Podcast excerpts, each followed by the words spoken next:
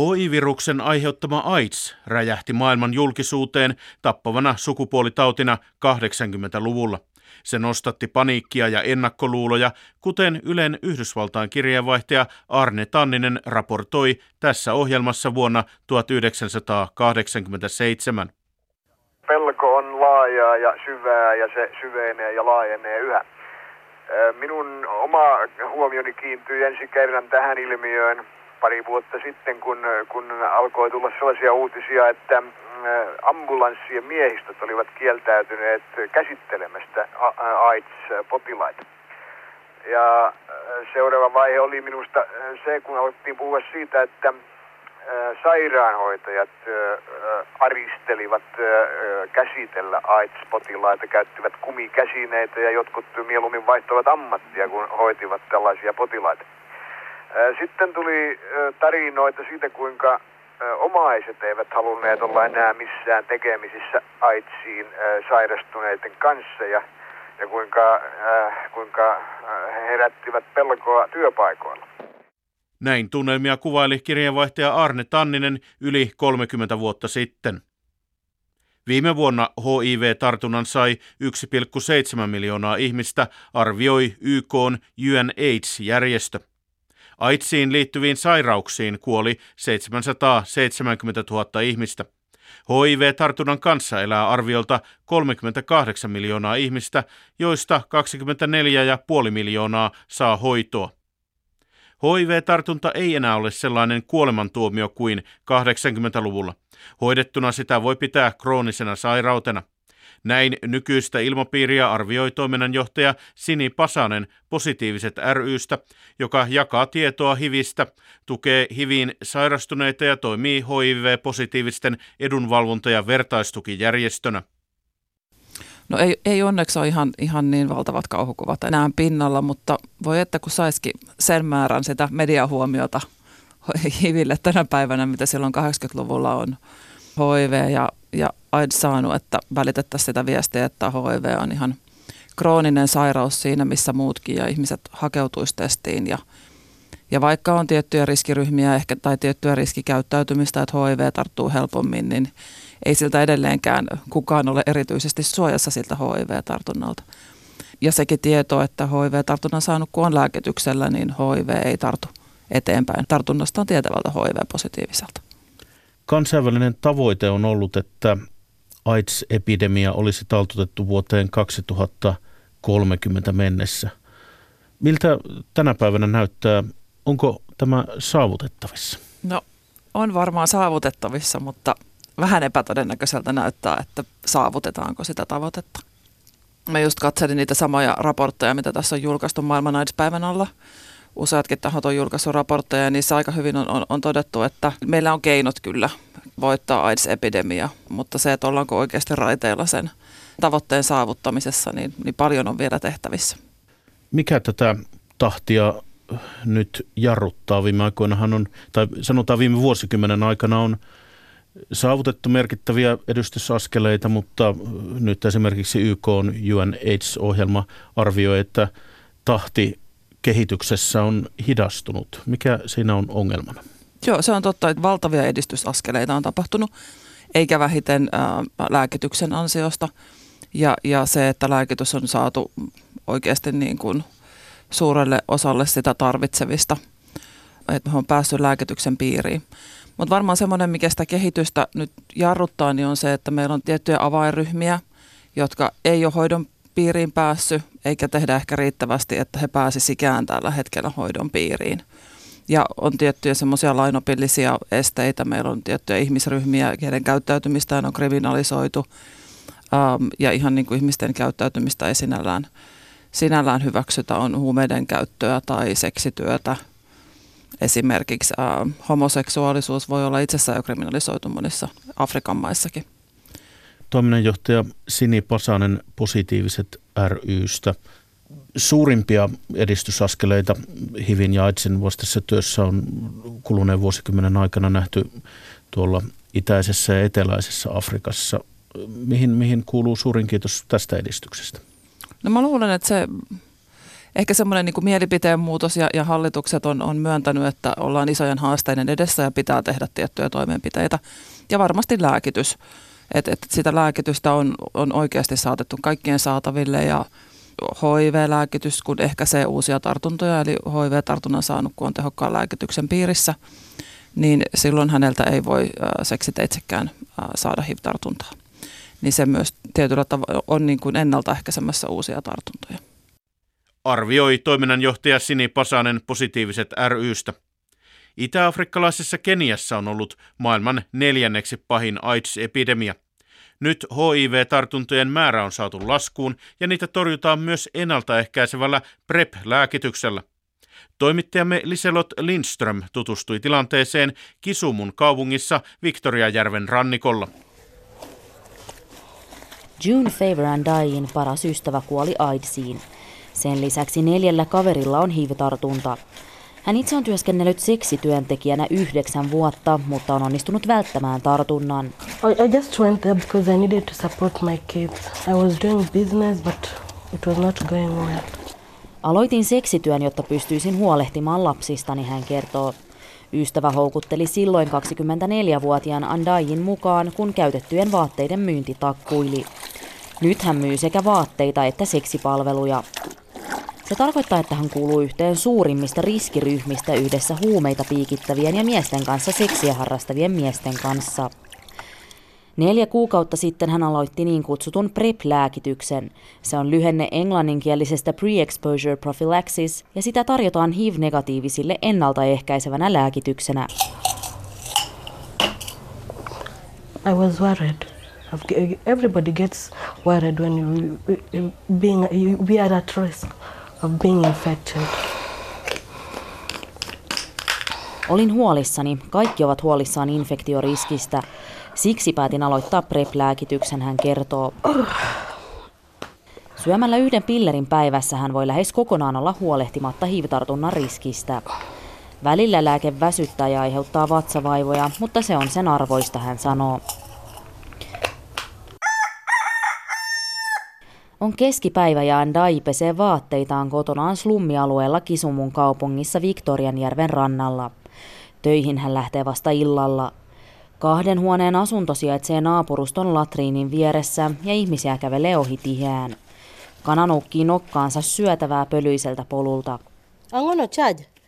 Olohuoneessa television vieressä pöydällä lojuu kirjaversio Henrik Ibsenin näytelmästä Nukkekoti. Se on Andain 17-vuotiaan pojan lainakirja. Hänellä on myös 13-vuotias tytär.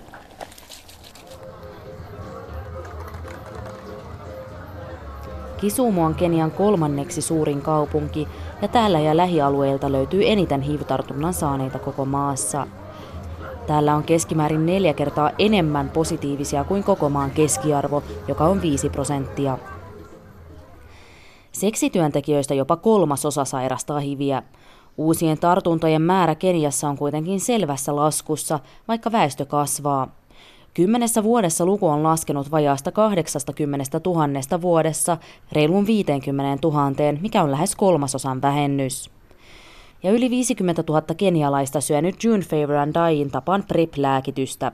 Tavoite kolmen vuoden sisällä on nostaa määrä puoleen miljoonaan. Vielä kunnianhimoisemman tavoitteen Kenia yrittää saavuttaa vuoteen 2030 mennessä. Silloin uusien tartuntojen on tarkoitus olla nollassa.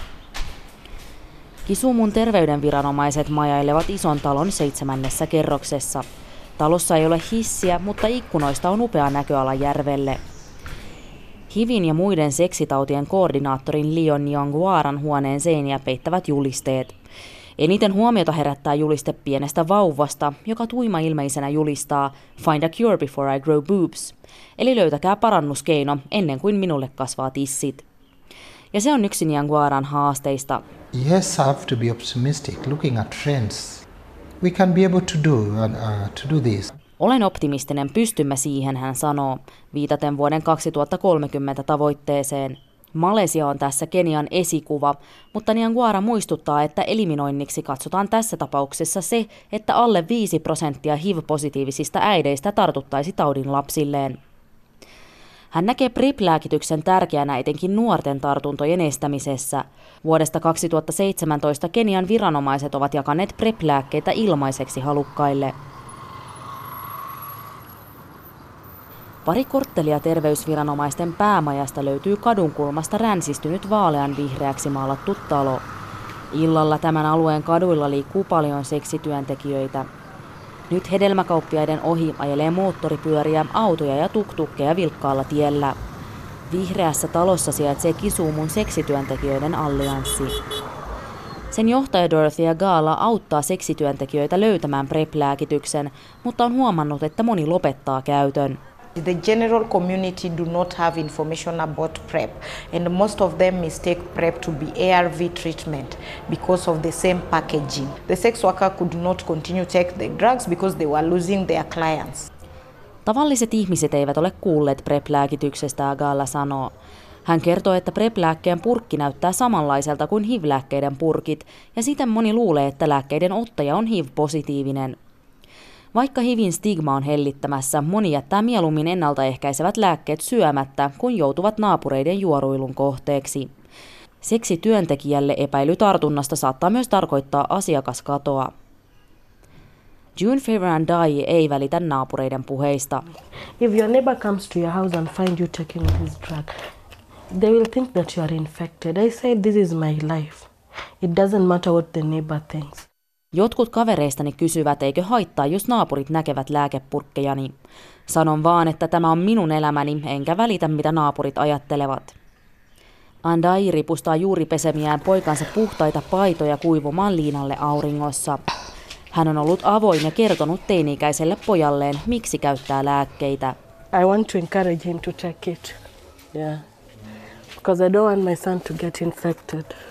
Yeah. Haluan, että hänkin syö niitä, kun aika on. En halua, että hän saa tartunnan, Andai sanoo.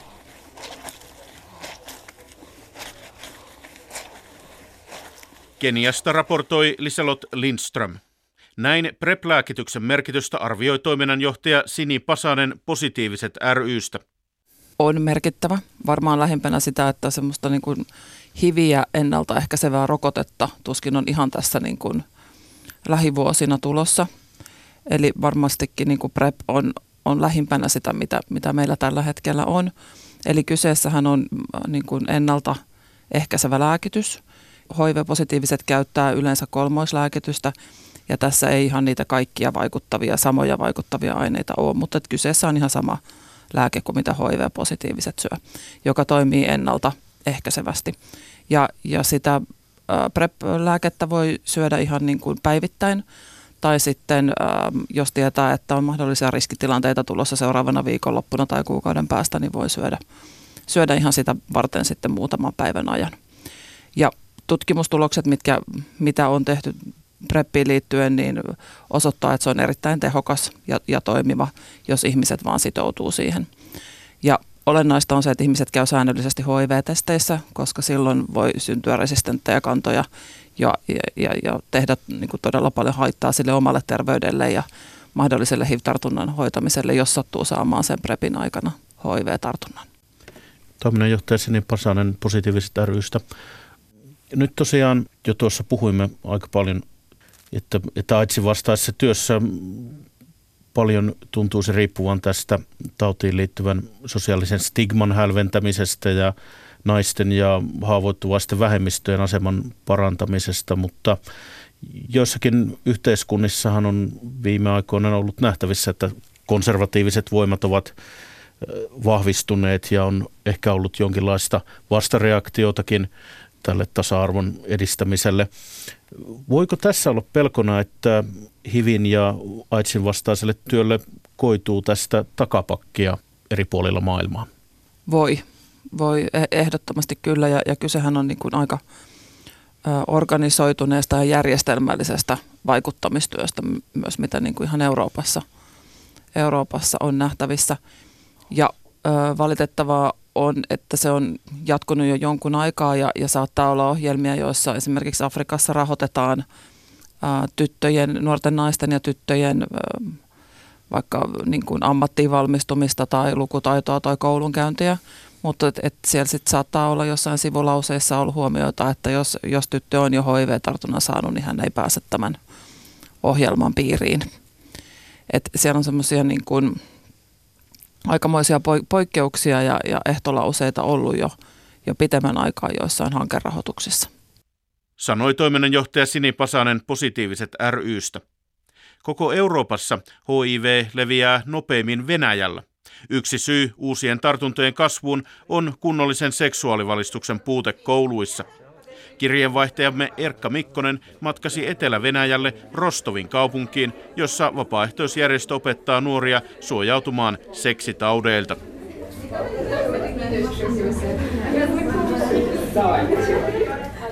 Donin Rostovissa nuorisotalon luokkahuone on pakkautunut keskiviikkoiltapäivänä täyteen yläkouluikäisiä nuoria, jotka tutustuvat toisiinsa. Koululaisille kerrotaan vapaaehtoistyöstä ja täällä toimintaansa esittelee hiviä vastaan taisteleva Dance for Life.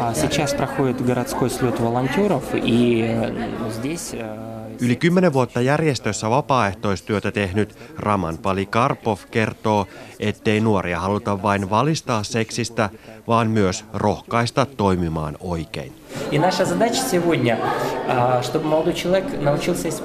Miten sanoa ei, kun painostetaan aikaiseen sukupuoliyhteyteen? Miten sanoa kumppanille, että kondomia on pakko käyttää? Nämä ovat tabuja.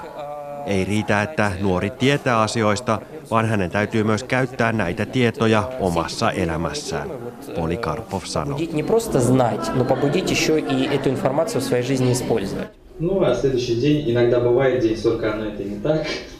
Seuraavaksi luokkahuoneessa kuunnellaan äänitettä, jossa HI-virusta kantava mies kertoo elämästään. Dance for Life-järjestön vapaaehtoiset kysyvät nuorilta, millaista HIV-tartunnan saaneen arki on. Yksi koululaisista vastaa arasti, että asia on varmasti ensin shokki. Sitten ryhmässä päädytään siihen, että lääkitystä käyttävän HIV-potilaan elämä ei eroa tavallisesta elämästä. Tunnin kestävän esittelytilaisuuden jälkeen nuoria kannustetaan mukaan Dance for Life-järjestön vapaaehtoistyökoulutukseen. Useimmat järjestön vapaaehtoistyöntekijöistä ovat lääketieteen opiskelijoita tai sellaisiksi haluavia, kuten 15-vuotias Kirill Melnichenko. Tietysti tiedän tällaisista taudeista, sillä minulla on kotona kirja, josta olen lukenut niistä. Asiasta on myös mainittu koulussa ja tämänlaisissa tapahtumissa, Melnichenko sanoo.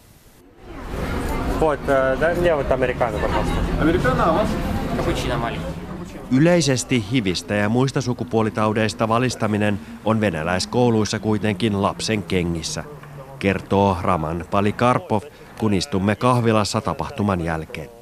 Ну, не хотят, да, потому что ну, это не принято в нашей культуре говорить вслух об этом громко. Kulttuurissamme ei ole tapana puhua seksistä kovaan ääneen. Siitä voidaan puhua kotona ja myös opettajat voivat kertoa nuorille seksistä, mutta he eivät yleensä osaa käsitellä aihetta. Me yritämme paikata tätä ongelmaa, Polikarpov kertoo. Konservatiiviset arvot ovat vahvistuneet viime vuosina Venäjällä. Esimerkiksi kuusi vuotta sitten voimaan tullut niin kutsuttu homopropagandalaki kieltää käytännössä kokonaan miesten välisestä seksistä puhumisen alaikäisille. Heteroseksistäkään ei ole suotavaa puhua koululaisten kanssa avoimesti.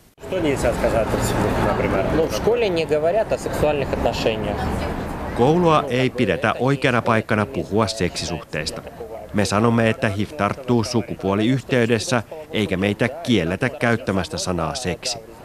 Yritämme kuitenkin olla kiinnittämättä huomiota seksiin ja puhumme mieluummin ihmisten välisistä suhteista. Polikarpov Dance for Life-järjestöstä sanoo. То есть вот это сексуальное напряжение нужно Perjantai-iltapäivänä Dance for Life-järjestön vapaaehtoiset pitävät seksuaalivalistustuntia Rostovin toisen asteen oppilaitoksessa, jossa opetetaan viestintää ja tietotekniikkaa.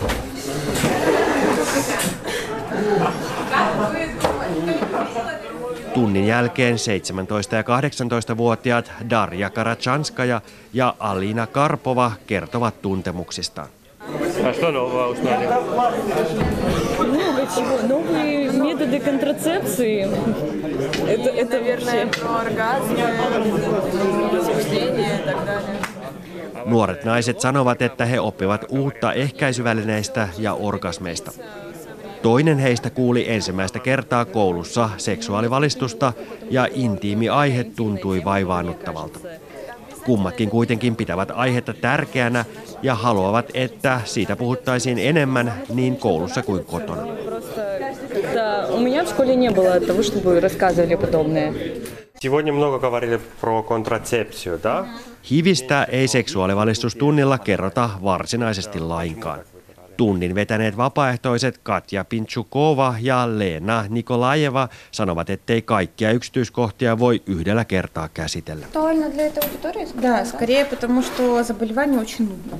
Sairauksista puhuminen on erittäin tylsää. Tärkeintä on suojautua kaikkein yleisimmiltä sairauksilta, kuten klamydialta, ja kondomi on suoja kaikilta taudeilta. Pitsukova ja Nikolaiva sanovat. Etelä-Venäjällä Rostovin alueella uusien HIV-tartuntojen määrä on kääntynyt laskuun ja edistystä on tapahtunut etenkin nuorempien ikäluokkien osalta. Koko maassa tilanne jatkuu kuitenkin erittäin synkkänä.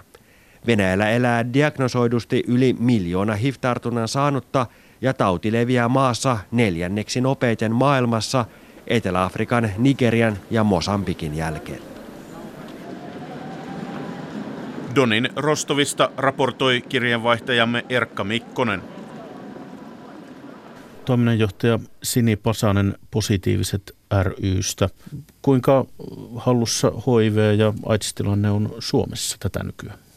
No varmaan aika, aika hyvin on hallussa kyllä, että, että uusia tartuntoja on ehkä tässä viime vuosina ollut aina pikkasen vähemmän kuin edellisenä vuosina, mutta että aika lailla semmoinen noin 160, 170, 180 tartuntaa tulee edelleen vuosittain.